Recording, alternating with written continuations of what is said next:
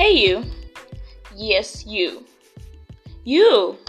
What would you say to your older or younger self?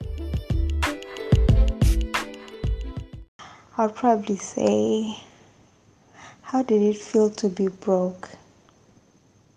Because I'll be a millionaire then.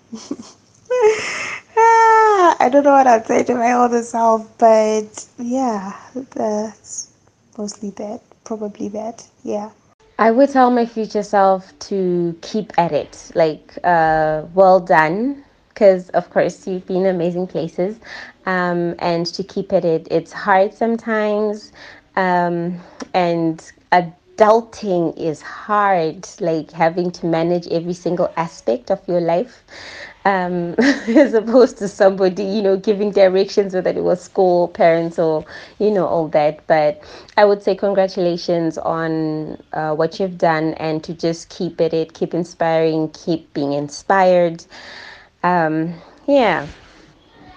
I'll probably tell my younger self not to be so naive like not everyone you meet has good intentions so just be cautious around people in general.